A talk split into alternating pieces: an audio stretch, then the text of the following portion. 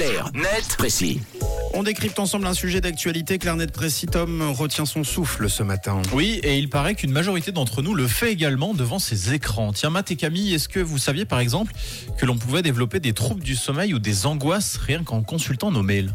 Ah non, je savais c'est pas. bizarre. Ouais. Comment, Eh oui, comment eh ben, ça fonctionne Figurez-vous que ces troubles seraient développés parce que les chercheurs appellent l'apnée des écrans. Le concept ne vous dit peut-être rien, il a pourtant été théorisé en 2007 par une sophrologue américaine qui s'appelle Linda Stone. En fait, l'idée c'est quoi? C'est de dire que lorsqu'on prend notre téléphone ou qu'on allume notre ordinateur, sans qu'on s'en rende compte, on prend notre respiration et on se met en apnée quelques secondes, Ah. le temps de faire une tâche ou de Ah. prendre une information. Ça peut également se traduire par une modification de la respiration, du rythme, en tout cas respiratoire. Et bien ça, ça s'appelle l'apnée des écrans. Bon, maintenant que tu le dis, peut-être que je le fais des fois, ça. Eh bien, figure-toi que tu n'es pas seul. Le Blick nous raconte que la sophrologue a elle-même mené l'expérience chez elle avec un panel de 200 personnes.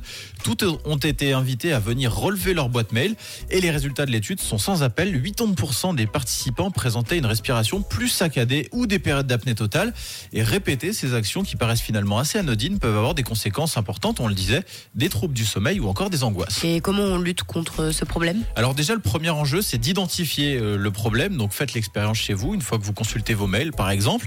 Ensuite, plusieurs solutions sont proposées si vous en souffrez. Dans un article du New York Times, par exemple, le docteur David Spiegel conseille par exemple de s'étirer, de bouger entre deux traitements de mail. Ça évite de garder la même posture et ça favorise la respiration.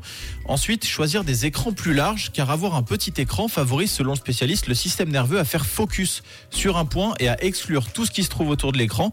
Avoir un large écran permet à la personne de prendre du recul et donc d'être moins crispé d'une certaine manière.